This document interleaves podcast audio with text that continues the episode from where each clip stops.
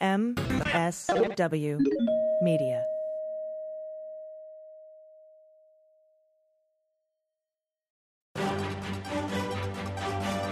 The Manhattan DA has Trump's tax returns. Does this mean he's going to prison sometime soon? Let's get on topic.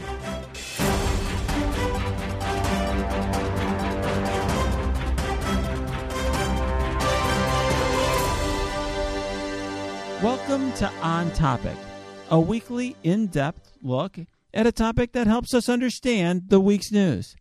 My name's Renato Mariotti. I'm a former federal prosecutor, a practicing lawyer, and a legal analyst.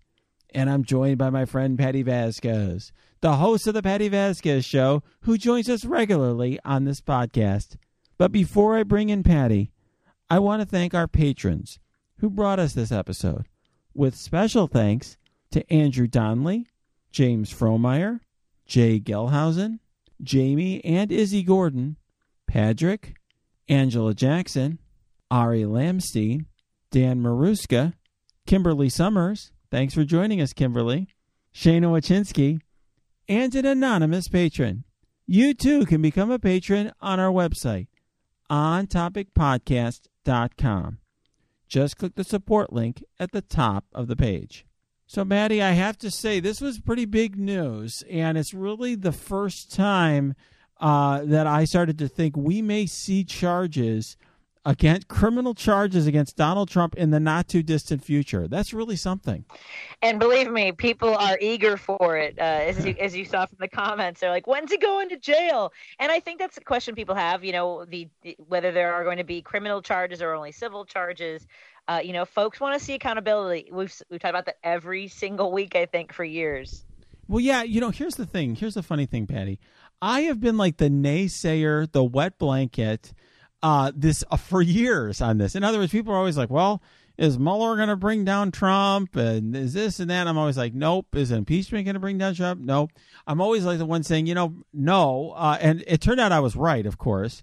Uh, on that, obviously, he, you know, he he stayed till the very end when he tried to overthrow our system of government, uh, for Christ's sakes. Uh, but now I will say, uh, I'm I'm pretty convinced that they are going to be bringing a case, and the reason I'm convinced is, you know, they hired uh, FTI Consulting, uh, who I've hired in the past, very fancy forensic accounting firm. And I will tell you from personal experience, they are very expensive. My clients uh, had to pay a lot of money for FTI, so I think you don't you don't hire uh, a firm that expensive. Uh, or bring in an outside prosecutor like they did to bring him into the team. Uh, an outside lawyer to you know kind of be a former prosecutor to come to join the team unless you're pretty serious about going to the finish line. Yeah i would uh, i would imagine so. And I, i'm guessing this will be a great conversation for all of us legal geeks to uh, enjoy. Because uh, in addition to you know really having that desire for you know holding the president the former president accountable because after this crazy weekend of worshiping gold statues of trump we want to see something happen well, absolutely. That was then. Boy, that statue was pretty bizarre, right? It was like the golden calf from the Old Testament. Uh, pretty yeah. pretty bizarre stuff. I, I will say, you, I am for the for maybe the first time in a while. I'm really excited myself to learn something legally here in this podcast. I'm often, you know, kind of guiding you guys, uh, the listeners, to the question to kind of get to the answers here and I, uh, you know, more or less know the answers already. But here's one. This is a case where this is going to be in, you know, brought by the Manhattan DA's office in New York State Court. And you know, like most lawyers, I'm licensed in, you know, not licensed in every state. You're, most lawyers are licensed in like one state. I happen to be licensed in two, in, uh, in Illinois and California and I practice all over the country. I do I do practice in New York. I have a case in federal court there right now, but not really in state court. So I've got a lot to learn about uh, state court uh, procedure in New York, uh, the statutes themselves. We're going to get into the nitty gritty here because we have a guest who is literally the perfect guest on this topic. Okay. Daniel Alonso, first of all, is a listener uh, in this podcast, which is super cool uh, that he's somebody who actually is just like you listening in every week. But he's also not only a former federal prosecutor, but he began his career at the Manhattan DA's office, and then he came back as the deputy to Cy Vance, who's the lead, you know, uh, pro, you know, prosecutor, the lead district attorney who heads up the office now. So you're going to have somebody who spent years of his life in the Manhattan DA's office.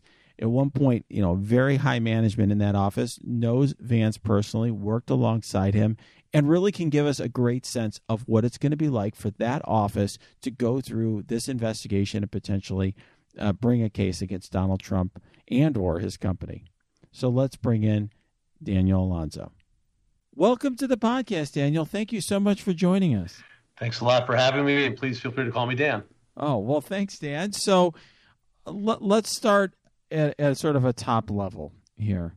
Uh, a lot of a lot of people are wondering what is the significance? Let's just start at a very high level. What is the significance of the tax returns and all these related financial documents going to the Manhattan DA's office? Let's start there. Well, it's kind of twofold, right? One is if they're doing a tax fraud investigation, which it seems like that's part of what they're doing, the significance is obviously crucial. You can't do a, tra- a, tax fraud investigation without knowing what the tax returns say, what was said to the tax authorities, what was certified, and then most importantly, in cases of you know companies like this one and, and large scale executives, you want to know what was told to the accountants, right? Because the the defense often is in these cases that you know, oh yeah, the accountants just put this under my nose and and I signed it. Uh, what what really the accountants and lawyers end up testifying in cases like these, if they are, if this were to be a tax case, they end up testifying that they had um, received the information from the client, and so that is part of the these millions of pages that the DA's office has gotten a hold of. So obviously, this is all crucial um, for for any tax investigation. On the flip side, if they're doing a non-tax fraud investigations, say fraud against banks or fraud against insurance companies, as as has sort of trickled down from the Michael Cohen testimony and from some of the some of the news reporting. Um, then the tax returns are relevant to see if the Trump organization or particular individuals are saying one thing to one group of people when it suits their needs and a different thing to a different group of people, right? So you might want to show a lot of income to get a bank loan and not a lot of income when you're paying your taxes, uh, particularly your income taxes. You might want to show a high valuation for a property when you're trying to put it up as against a loan or you're trying to get insurance, uh, and a low valuation if you're trying to pay, if you're trying to uh, minimize your property taxes. So, uh, you know, there is sort of a, a, a thing that white collar prosecutors do, as, as you know, is they try to see what different things did the, did the uh, targets or subjects of the investigation say at different times so that's that's exactly right, and I, there was a lot packed into your answer. I, one thing I will say as a starting point is that fraud is the way I explain it is it's essentially when you lie to people to get their money. And so, you know, you mentioned tax fraud or another type of fraud case. So, a tax fraud case is essentially where you make false statements on your tax returns in order to pay less money to the government.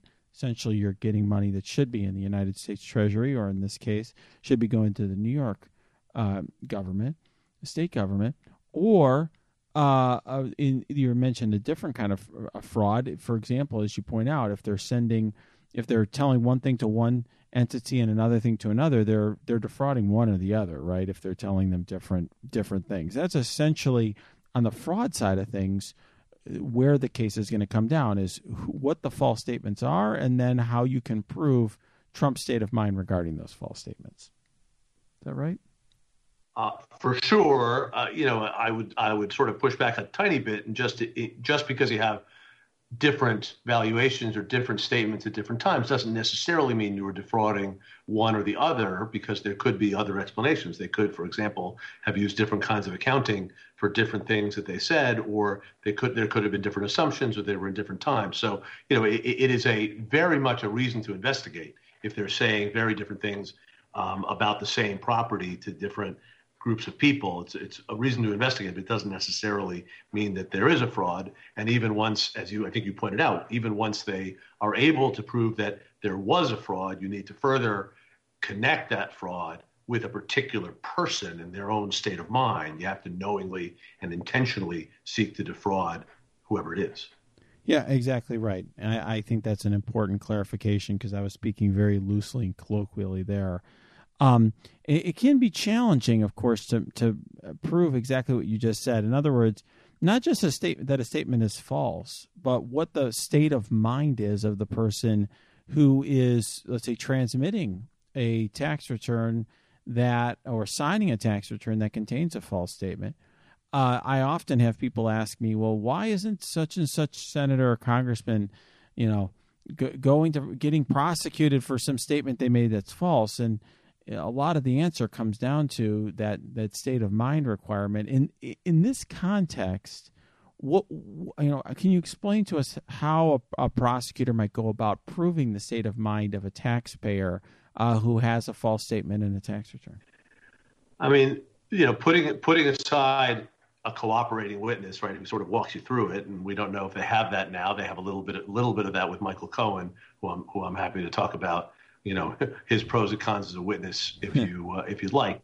Putting that aside, you know, you want to do it in a, in a systematic way. You you want to first find out what was said at what particular time, um, how you might know it was, you know, once you're, once you're, I think your question assumes that you've proven that it was false and that it was perhaps fraudulent, which is that step further, you know, uh, false statements in order to get money or to pay less money in, say, taxes. Um, then you want to look to see what communications you can put into the mind of the particular person you're investigating. So you want to see uh, emails and minutes of meetings, and you want to talk to witnesses about what they were told and what they told the particular uh, person and you want to you know th- there will be necessarily certain things that are key assumptions that are made in order to make the income or valuation or whatever it is higher or lower and that's what you want to zero in on uh, one thing i want to caution for to people who are saying oh wow these these documents are here they're a smoking gun it's very rare that the work papers of a of an accountant will contain a smoking gun perhaps the communications might but that's also um, unlikely. You'd, you'd really want to start with the assumption here that perhaps the accountants were lied to, and then you want to find out what was going on inside the Trump organization. Uh, so again, you know, just just as a as a big backdrop here, this is all educated speculation. We don't know what's going on, but that's what you want to do. You want to find out what communications went back and forth, and witnesses are going to be crucial for that because it's not all going to be in the documents. Yeah, I've got to say, Dan, I really appreciate the caution with which you're approaching this. You know, I've had people ask me, I had journalists even ask me this week, you know, what's going to be the smoking gun? What's going to be the specific false statements? All these questions that we really don't know. I think it's fair to say we have very limited information about this investigation.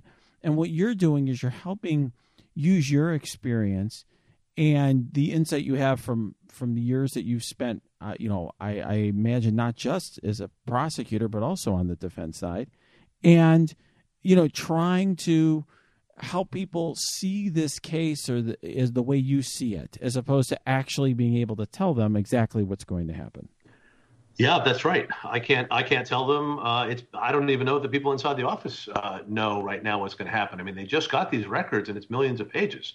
So you know as well as i do how you know how, how much of a pain it can be to go through so many documents. Now you don't have to go through them one by one obviously. First of all in this day and age, you have data analytics tools which will help them sift, but also you, they're going to be able to zero in on particular pieces if they're particularly if they're well organized. So they they may not know which way this is heading, although I'm sure they know it's a substantial case, but or substantial reason to investigate. I mean, uh, and so certainly we we should not be expected to know where it's going, and I'd be very suspect of people who who uh, who might say they know where it's going because I sure don't but I have again educated speculation as I've, as I've expressed to you. That's right. I mean, the most that I feel that I'm able to say is that it sure looks to me that they are I would all in on this case, but they're they're devoting very substantial resources to it, which tells me that they think that you know th- they think that this case is worth you know going very heavily in on. In other words, if I you know, was hiring, you know, FTI consulting, for example, uh, I wouldn't, I wouldn't be doing that if I didn't think that ultimately in the end I would have a case that I'd be able to bring. That that's clear. That's clear. It's clear they're all in. It's clear they believe that this is a substantial matter to be investigated. Uh, they, you know, they brought in a special assistant DA uh, from private practice, and that's very, very unusual. Mm-hmm. Uh, I think, you know, as I, have said before, the office has a lot of really good white collar prosecutors. So I don't think it was strictly speaking necessary to bring in somebody from the outside. But I think that having somebody with Mark's experience, this is Mark Pomerantz I'm talking about, will be uh, of value. He'll be able to bring an outsider's perspective. Uh, and but I, I do think that the fact that they brought him in, if we're reading tea leaves, means that they consider it a substantial investigation, and he does because I don't think he would have, you know, upended his own his own life to do this if you didn't think it was at least a substantial investigation. But I think that's I think that's about as far as we can go, Renato. I don't think we, we can go much farther than to say it's a substantial investigation and it could well result in charges. Yeah, I think they, they think, eh, you know, in other words, he thinks, and I, I hadn't thought about it from that angle before, but he thinks that there's something that's going to come out of this case, and they think that there is, but they don't know. I mean, they can't know until they really do the work and get the evidence together and determine at the very end do they have sufficient evidence to charge. Is that a fair way to put it? Yeah, I think that's that's fair. You know, one thing that that may not be so obvious to your listeners, um, and I know you practice in Illinois. I don't know what the situation is there, but the law and the rules are uh, more difficult for prosecutors in state court in white collar cases in New York than they would be in federal court. So you have that additional hurdle of a, you know a variety of rules that um, you know, obstacles is too strong a, a, term, but it certainly isn't as straightforward as it would be when you and I were federal prosecutors bringing mail fraud or wire fraud or bank fraud or tax evasion uh, or Klein conspiracy, you know, the so-called conspiracy to defraud the United States. Those are more flexible tools, uh, and the procedural tools are more flexible as well. That's interesting. Can you give a little bit of context to that? Because this is actually news to me as somebody who uh, has only practiced in the Southern District of New York, and in terms of the criminal side, have never practiced in uh, you know state court in New York. Uh, sure. The, the, actually anyone who's interested in chapter and verse, uh, D.A. Vance recognized this problem early on in his tenure as Manhattan DA and commissioned a, uh, a task force and a report that laid this all out in 2013. I was co-chair of that task force it was called the New York State White Collar Crime Task Force. And so that lays out pretty much chapter and verse of the problems that I'll, I'll give you a, a, snapshot of and, and made recommendations, which unfortunately uh, have to this day not, not largely not been made, not been implemented. So, um, so basically, there, there are a few things. Let's start with procedural and then I'll go to substantive. So, procedurally, just grand jury practice is much more cumbersome. There's a, there's a right to grand jury indictment both in the federal system and the state system. But in the state system, grand juries sit for a much shorter period of time. So you have to impanel a special grand jury when you have a case of any complexity. They generally speaking are not allowed to consider hearsay. So you have to drag a lot of witnesses in. You have to drag a lot of witnesses directly in front of the grand jury. Uh, that problem means that you know if if you only have a quorum on a certain day, so all 23 grand jurors aren't there, they might not be able to they might the ones who were absent that particular day might not be able to consider certain charges unless they heard the essential and critical evidence. You cannot read transcripts from one grand jury to another like you can do in federal court. Um, and every witness who is called uh, unless they waive it receives automatic complete transactional immunity. So new york is the only state in the entire united states that gives both automatic immunity and transactional immunity. Uh, you and i of course are used to the use use and fruits immunity of federal court which only happens if somebody asserts the Fifth Amendment and the prosecutor wants to get a court order to grant it. But in state court, it's automatic, um, which means that first, you know, you could mess up and give immunity to somebody who has substantial liability. But but more more typically in a case like this, it, it's just fodder for the defense at trial to cross-examine every witness, even if they're completely innocent, on the fact that they got full immunity. So that's you know that's just a and atmospheric and, and, a little bit of a pain. The final thing I'd say, uh, the final two things I'll say, um, I will say uh, procedurally, is that uh, after the grand jury indictment has been returned, with all these witnesses testifying and not just relying, as we did in federal court, on the on the agents largely, um, there is a right to have the federal the state judge inspect the grand jury minutes, decide if every count is supported by sufficient evidence, and then either dismiss or affirm the charges before it's allowed to go to the jury. So it's a much more cumbersome process after indictment and before trial. And, and as a result, a lot of these cases are often delayed months or sometimes over a year for the judge to be able to read the minutes, look at the exhibits, et cetera. So it is very complicated. And the last thing is that um, accomplice testimony in state court is required to be corroborated count by count uh, by by non-accomplice testimony. So unlike in federal court where we might have one one accomplice corroborate another, uh, or sometimes a, a, charge might be naked, but usually you have you have a, a, looser standard of corroboration. In state court, it's much more rigid. So all that I hope causes you to to break into sweats as a former federal prosecutor and think, wow, that's hard. Um, and in fact, it is. Yeah, no um, kidding. So I'll, I'll pause there, but there are also substantive issues that I can talk about. Wow. Well, look, that we're we're perhaps geeking out too much for some of my listeners, but I will say to all of you listening at home that for me as a former federal prosecutor, what this sounds to me like is a lot of the ways in which we're able to streamline our grand jury practice in the federal level, where it's more or less a formality that you're going before the grand jury in many ways, where you just essentially are putting a an FBI agent in to summarize or an IRS agent to summarize the evidence in the case and to just kind of walk through all of it at a high level. That's not going to work here. This is going to create additional hurdles, uh, and frankly, uh, you know, in a, in a way, in a time where they may not have. I mean, they're already trying to push this case forward as quickly as they can. This is just going to make their job even harder, uh, and so you know, before I get to the issue of timing and speed, I do know we have a question from our listeners. Uh, Patti, uh, do you have that one for us? Yes. Hey, look, a lot of folks want justice, so they're wait, they're eager for accountability. Um, so one question is, if they discover initial crimes early in the investigation and have a strong case, will they file charges while digging through the trove of documents, or will they wait until investigation is complete before laying any charges? Uh, you know, uh, so with so many things that obviously depends on what we're talking about. But as a general matter, uh, the DA's office never liked to file charges little by little. Always, you would tend to wait till the end of an investigation, file everything all at once.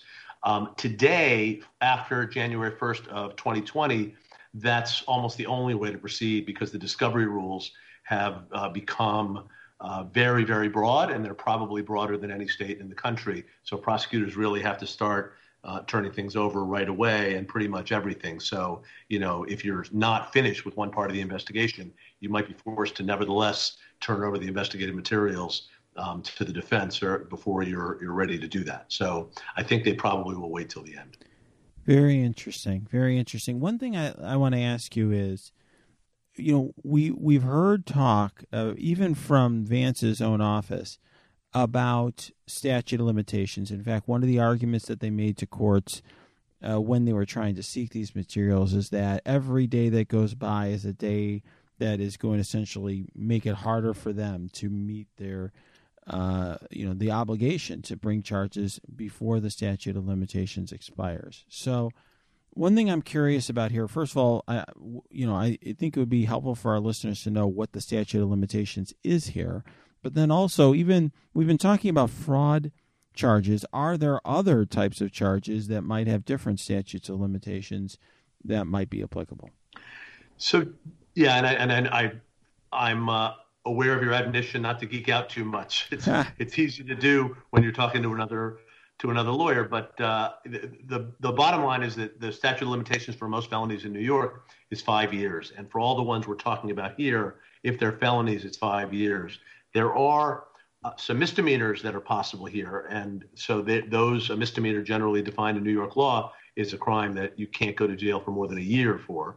So it's still a, a, it's still a crime and it's still you know serious. Obviously, nobody wants to go to jail for a day, let alone a year. But it's not the same as a felony, which has much greater penalties.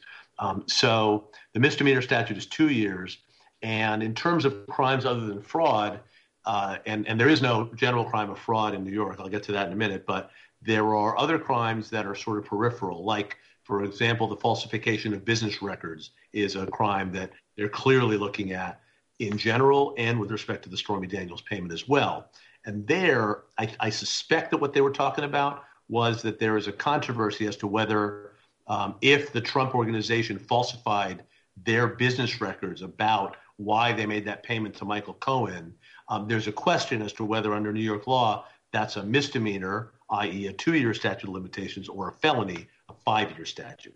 If it's a felony, they can show it's a felony, um, then they're still within the statute because the payment was made, I think, in 2017. But if it's a misdemeanor, then they're out of they're out of luck for that for that charge. All right, that's interesting. You know, I had seen some press reports that some of the statutes were six years. Are those press reports mistaken?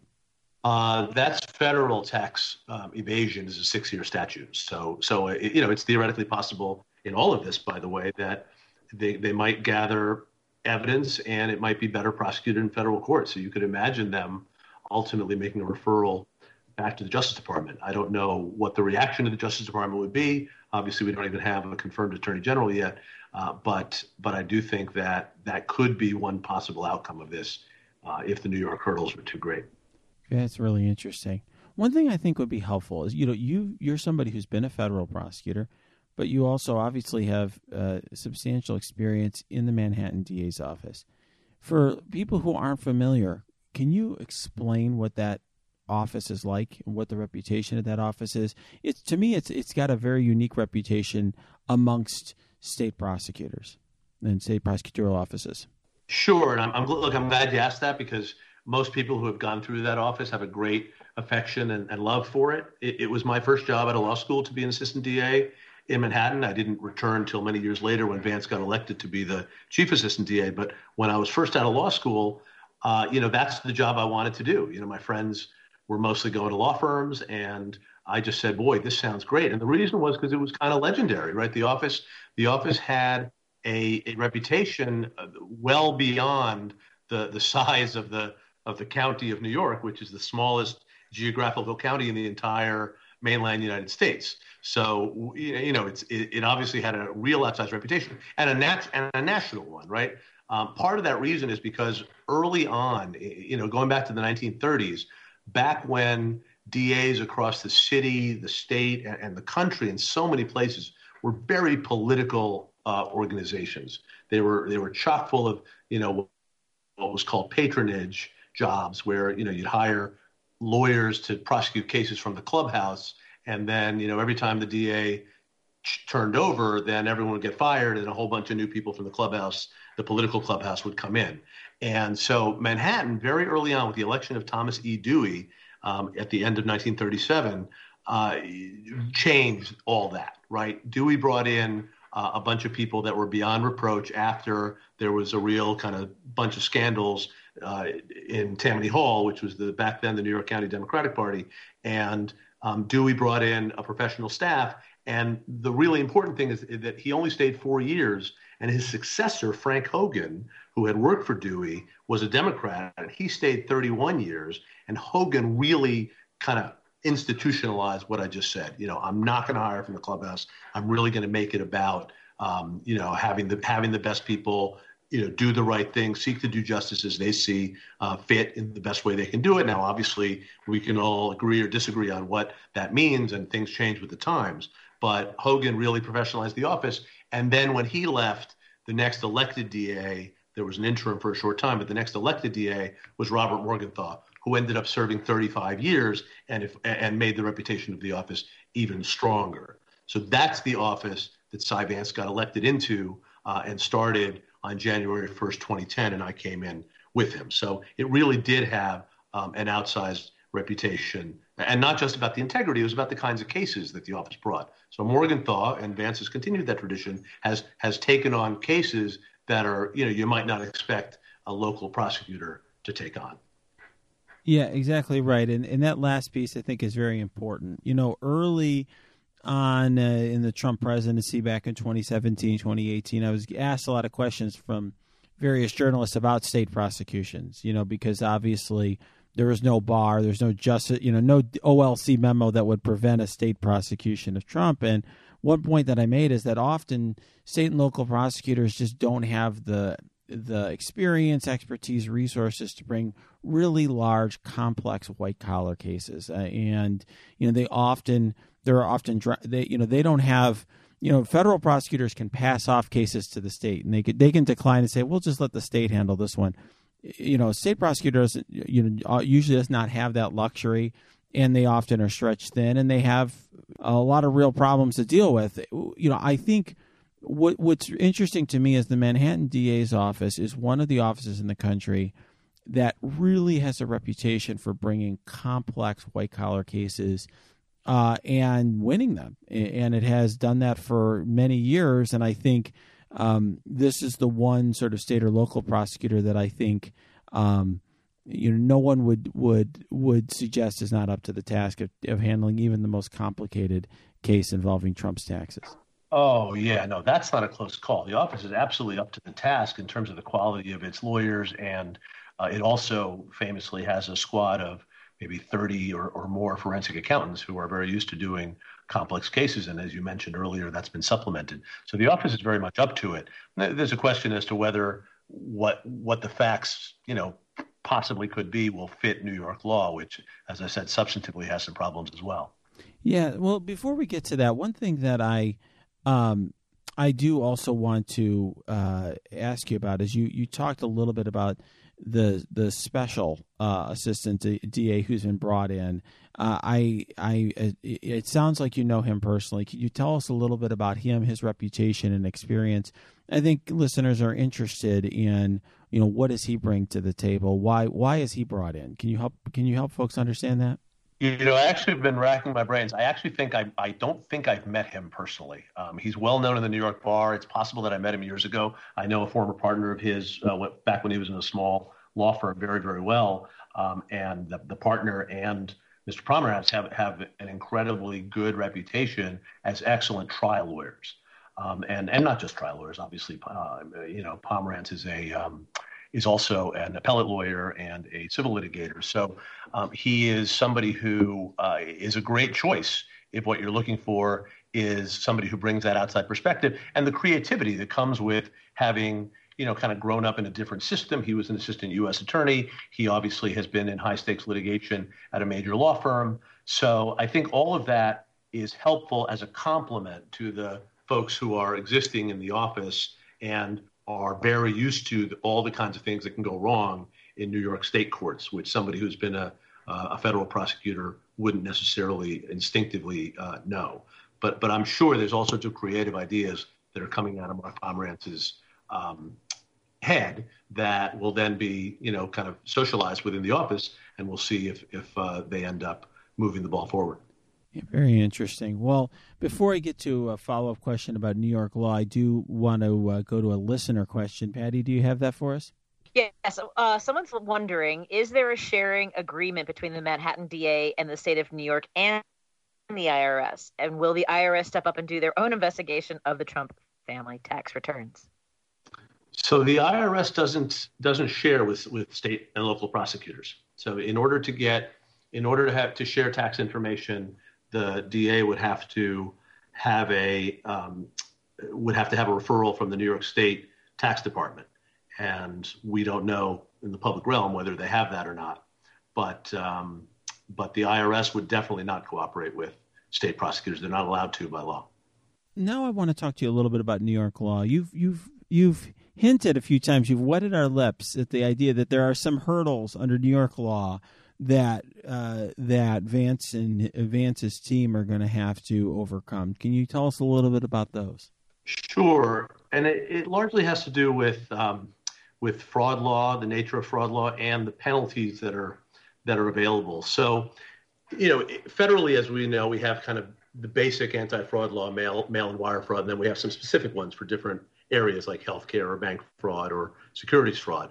Uh, New York has a sort of basic anti-fraud law called scheme to defraud, and it's actually pretty good. Uh, you know, it has a couple of drawbacks, like most significantly that um, that you have to have more than one victim. So there's no such thing as scheme to defraud only one victim because it was originally meant for kind of these mass mailing kind of schemes back in the 70s. But nevertheless, uh, scheme to defraud is pretty good. The problem is that whether you defraud somebody, uh, you know, your two or more victims out of $2,000 or $2 billion, the penalty is still the same. It's still the lowest level fraud on the books, uh, lowest level felony on the books, which is a Class E felony, uh, which carries no minimum uh, prison sentence and carries a maximum of one and a third to four years, an indeterminate term of one and a third to four years. So it's the lowest level felony. It doesn't particularly have people quaking in their boots all the time. Of course, nobody wants to be charged with that, but that's that's a problem. When prosecutors are charged much larger frauds that are successful, they use the grand larceny statute, which is just basic theft, um, and that applies whether you steal something from you know you steal someone's purse or whether you defraud somebody. But larceny, you know, based on fraud, which is called by false pretenses, is very hard to apply to loan cases um, because a loan, by its nature, is going to be paid back. And larceny, as a general matter, requires that when you take the property, you basically intend to take it forever. And so you get the defense in larceny by false pretense cases that this is a loan and I always meant to take it, pay it back. Uh, okay, okay, you got me. I lied through my teeth, but it was a loan, so I was going to pay it back over the you know 10 or 20 year term of the loan. That can be very hard to overcome. And while, so while that crime can be the high penalties of the highest level uh, white collar felony, which is a B felony, it's very hard to um, to win that kind of case in a loan case. Um, so that that's really the biggest thing. There are obviously other things, but that's the biggest thing. You know, you're used to mail fraud, Renato, and, and bank fraud, and they're very flexible. Uh, but that's that's just not true of larceny. And even though scheme to defraud is good, the penalties are not high. Yeah, I have to say it's very interesting. Uh, it seems like something that's in need of reform because it shouldn't be the case that it's easier to steal someone who's swiping a uh, candy bar from the store than it is to charge somebody who's got a massive fraud scheme, right? That's defrauding people out of their life savings, for example. It should it shouldn't be this cumbersome to put a case like that together. Agreed. If you're having trouble sleeping tonight, just read the White Collar Crime Task Force report. I'll send it to you. Well, one thing that I am trying to understand and get my head around, because a question that I've been asked a lot is, you know, will how much are statute issues going to hold back uh, Vance's team? In other words, statute of limitation issues. In other words, look, I not only investigated tax cases, but I represent clients now in state and federal tax cases in multiple jurisdictions, and those cases drag on for years. So, you know, they just got all these records; they've got a lot to review do you do you think that there's going to be an issue with them being able to complete this investigation in time to consider whether to bring charges before the statute of limitations expires? I think there is. Uh, they're clearly working towards trying to get this done uh, within this year. I mean, that just seems like it, it, all the tea leaves sort of point in that direction, right? The DA's term ends December 31st of this year. We haven't talked about this, but he's likely not running for reelection. Uh, there is, you know, the, these resources they're throwing at it, uh, at the case, and the fact that they've apparently been speaking to Michael Cohen, who is trying to give them a roadmap uh, about what he thinks was going on. And by the way, Michael Cohen, if you listen to, to him talk, he's very confident that charges will be brought. I'm not sure that that's something we should we should hang our hat on, but uh, but there is so so I do think they're going to try to get this done this year. It's certainly possible, particularly using data analytics, particularly with FTI involved and the resources they're throwing at it. But it's also very possible that they that they're just not able to do it. Yeah, you know, one interesting thing you mentioned Michael Cohen, of course. Just so everyone knows, because suddenly I think he's popular for people to pay attention to. He's got his own podcast or whatever, but of course he's a convicted liar. So uh, you know he's he lied to Congress. He committed fraud. Uh, he's obviously got problems with his testimony. Now, it doesn't mean that he's not usable as a cooperator, but it's notable. I think that the Southern District of New York, SDNY federal prosecutors did not think he was forthcoming to them, and that's why they didn't uh, consider giving, or they did ultimately did not give him cooperation credit themselves. Yeah, it's it's it's interesting, Renato. You, you're you're right. That's that's been reported, and obviously that's not admissible. Uh, that the whatever the Southern District people thought or didn't think, whatever's underlying it, I don't know. I assume the Manhattan DA's office will find out at some point what it was. But you know, as a general matter, I'm not that concerned about Cohen's credibility because he lied to Congress. I'm actually more concerned because of his bias. Uh, he, he obviously really dislikes Donald Trump. And has so so the the argument that he has an axe to grind and would shade his testimony, I think might go over better than the argument that oh you lied to Congress, therefore nobody can ever believe you at all. As you know, the judge is going to say to the jury, well, that's not the whole issue. That's just that's just a piece of the puzzle. And of course, the next question is, well, why'd you lie to Congress? You know, who who, who were you trying to protect? And you know, the answer is obvious. It was not because Michael Cohen had interest in Moscow. Uh, it was because Donald Trump did. So I don't know how far that's going to get them that Michael Cohen lied uh, to Congress. I think the bias, the, the, the axe to grind, the grudge might get them farther. Interesting. Interesting. I think you could kind of do a combination of the two, right? In other words, this is a guy that was committing fraud, feathered his own nest in doing that, and it wasn't all connected to Trump, right? He was doing his own stuff. Then he lies to Congress to protect Trump because he thought that was in his interest at the time. Now he thinks it's in his interest to go against Trump and to build a, a name for himself, taking Trump down. That would be the story. That would be the the way that a defense attorney would try to take down Cohen right? Something like that. Yeah, I think that's right. I think that's right. There's also there's also the piece about his own tax convictions, right? Mm. I've heard him on his podcast basically say that his own tax evasion conviction was the fault of his accountant. It was a mistake. So that will play right into the hands of whatever the defense is against whomever is charged in any Manhattan DA invest, tax investigation, because that will be the exact same defense. So there there are, are pluses and minuses on the plus side, he's not an arch criminal. I mean, uh, when I was a federal prosecutor, I put Jordan Belfort, the Wolf of Wall Street, on the stand at two different trials. Now, for the time he was committing his securities fraud, he was an arch criminal. And if you saw the movie, you know, he was also doing drugs and, you know, committing all sorts of other crimes, to say nothing of perjury, suborning perjury before the SEC and the predecessor of FINRA. So, so he, he had a lot of baggage. Um, I think that it, in comparison, Michael Cohen, yeah, he got in with with the Trump crowd. But other than that, he wasn't otherwise out there just committing crimes. He was just, you know, perhaps engaging in sharp practice, and I'm sure he lied more than more than before Congress. But uh, but I think he's certainly salvageable as a witness. Wow, very interesting. All right, I you're you've got you're kind of the I wouldn't say pro uh, pro Cohen, but you're you're optimist. You're a Cohen optimist, and I'm maybe a Cohen pessimist as these things go. I, I suppose you know, one other thing that I find interesting is this whole issue of Ivanka's consulting fees. That's been discussed a lot, right? In other words, that being a potential false statement was, you know, you know, were was were the fees that she was supposedly getting for doing quote consulting unquote, you know, was that a false statement? Was she not actually doing consulting? Can you break down for the listeners because that's come up what that how that fits into the uh, potentially fits in obviously neither of us have personal knowledge but fits in potentially into a broader you know investigation or charges in a case like this. And then what does that mean for Ivanka whether in terms of potential liability?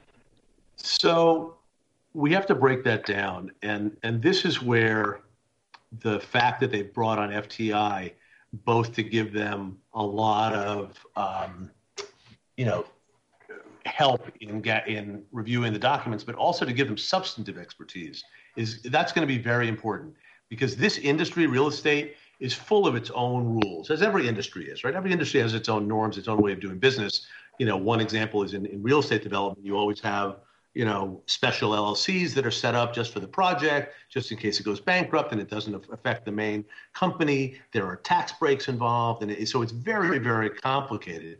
So I don't know as I sit here, and I'm, I'm very curious to, to find out what the experts have to say, whether it's unusual to give a consulting fee to somebody who's otherwise an executive of the development company.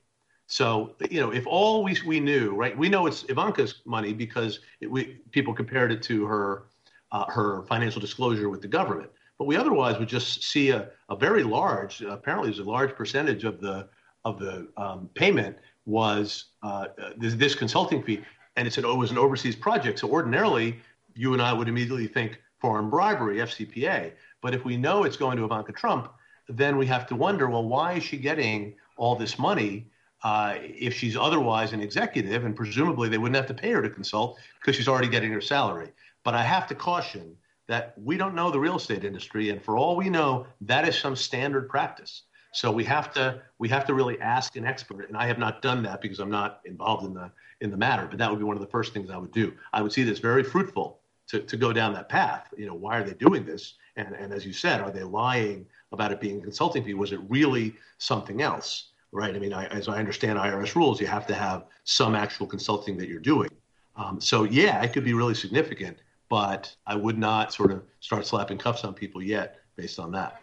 So, one topic you brought up is, of course, uh, um, that uh, uh, DA Vance's term will be up at the end of the year, and he doesn't look like he's running. There's a whole slew of people running for, uh, you know, to take his place. I don't want to get into any of the specifics of the race. I know there's a lot of a whole assorted cast of people who are running. But what I do think is interesting is, of course, some of those people are making statements about Trump. Some of them have made all sorts of public statements about him, attacking him in the past. Trump is, it's fair to say, not the most popular person in Manhattan. Uh, I, my question for you is this: How, you know, how in your mind does that play into a potential trial strategy for Trump's defense? In other words, could you imagine them showing video and quoting the, you know, then DA? making all sorts of statements and then use it to suggest that this was some sort of motivated uh, prosecution to the jury or to the judge. Yeah, sure, I can. I'll tell you. I'll tell you one person you have you you will not have heard making pub- public statements condemning Trump is Cy Vance, right? Because he's a very careful uh, prosecutor. So I think, yeah, I mean, I, who knows if a judge would allow that in, but you can make a lot of noise. I mean, you know as well as I do that in in a normal white collar case or, or, or relatively common in white collar cases is some attack on the government. Uh, sometimes that attack is just substantive based on you know the allegation of flimsy charges, but otherwise it's bias or it's um, you know some some level of hiding the ball or corruption or whatever, and people make those allegations relatively freely in criminal cases.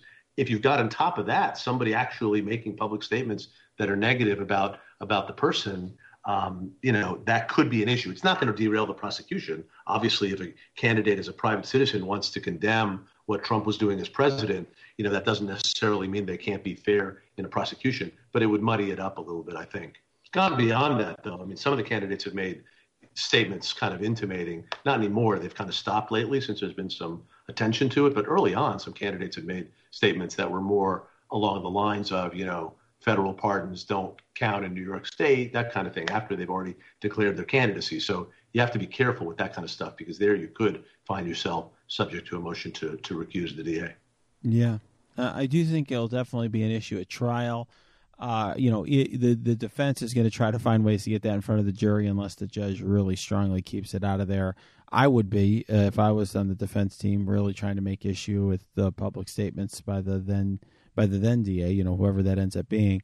I will say another thing that I think people don't think enough about is, you know, the composition of a jury pool. I mean, look, you know, yes, Manhattan uh, went for Biden by a huge margin, but there is still a percentage of people who voted for Donald Trump. And you're going to have a jury. Uh, all you need is one person who loves Donald Trump on the jury and just wants to acquit him. You could hang the jury and potentially have yourself, uh, you know, buy buy a, a, second trial out of that. I mean, what, what do you think about that potential concern? Yeah, I think that probably Trump will, would raise Trump. By the way, we're assuming Trump is the defendant. It could be the organization or one of the LLCs. Sure. It could be a executive. Donald Trump may not go anywhere near a courtroom. So, but whoever it is, uh, you can imagine them raising. Uh, raising that concern more, right? I mean, that Manhattan is 85% Democrats and 15% uh, Republican or other, and so you know the pool is going to be stacked against me. So let's move it, you know, somewhere else. That that might might well be a uh, a motion from the beginning, but uh, you know, in terms of having one person who's pro-Trump, I, I, would consider that sort of unlikely in Manhattan, but not impossible. And even if they were pro-Trump, there were pro-Trump people on the Manafort jury, and they still convicted him. So I don't think that that's necessarily going to going to do it. But if but I would expect quite a bit of probing, jury questionnaires, uh, on on to- on those topics for sure. Yeah, I agree. And look, it, it's not entirely dispositive. Uh, and you're right. Uh, the Manafort juror, you know, there was one Manafort juror, was a real MAGA type, who did vote to convict, although not they, not in every count. Right, that was one where they they probably should have swept. There was overwhelming evidence of Manafort, but yeah, I agree with you. But nonetheless, if I was you know, representing Trump, eh, you know, I think that you know that would be the sort of play you'd make. You try to be, you try to figure out who you might be able to get there if there's one or two people that are fans, and you know, si- similarly on the prosecution side, that would be a potential concern or litigation risk that you would consider is, you know, look, you're you got the former president of the United States or his company as the defendant you know, there's going to be strong opinions, not only in terms of the motion, like you said, to transfer or to change venue, which I'm sure they're going to try to do no matter what, right? But, but separately, you know, am I going to get some one juror? Because people are going to, it's very hard to find people who don't have strong opinions on Trump. They may not reveal themselves, right? They may think it's their mission from Q or from wherever to get jump off. I don't know. You never know. now we're getting into rank speculation, but but sure. But remember, one juror at worst can hang the jury, which is not good, but can't acquit uh, uh, the the defendant. So correct. I just I want to give people a sense of the sort of oddities that you think of when you're a trial lawyer or a prosecutor. I, these are the sort of things that I would be thinking about, you know, on a case. Not quite about obviously you're not you know not charging the former president of the United States, but thinking about how a how how is this going to play to a jury of normal people, right? And how is this case going to look to them, and what are the potential downsides and upsides? I have to imagine there's a lot of soul searching and navel gazing in the Manhattan DA's office about what that trial is going to look like. Well, it's not just about the jury; it's about the. Uh, you remember what Dana Bash said about the first presidential debate? That's yeah. what it's going to be, right? um, an S show uh, and the the number of people that will be you know camped out front, and the jurors will have to go through a press gauntlet every day. Uh, it, it's not you know it will be a, a challenge for the trial judge, who I imagine would be handpicked by the the state's uh, Office of Court Administration, so that we have you know sort of the right judge who is capable of really controlling the courtroom. I mean, we have lots of capable judges, of course, but you're going to want somebody who um, is not going to is going to filter through the noise and just try to push the case forward as a you know as it should be. Wow. Well, this is exciting. A lot to look forward to. Dan, it's been a real pleasure having you on our podcast. I've learned a lot from you. Uh, I think this is fascinating, and I have the feeling that we're going to have more to talk about in the future on this topic. Anytime. Thanks a lot for having me. Really appreciate it being on the show. Thank you so much. Thank you for joining us for this episode of On Topic. Please subscribe to this podcast, go to your app and review the podcast, and join us for our next episode. I'm Renato Mariotti. Until next time, let's stay on topic.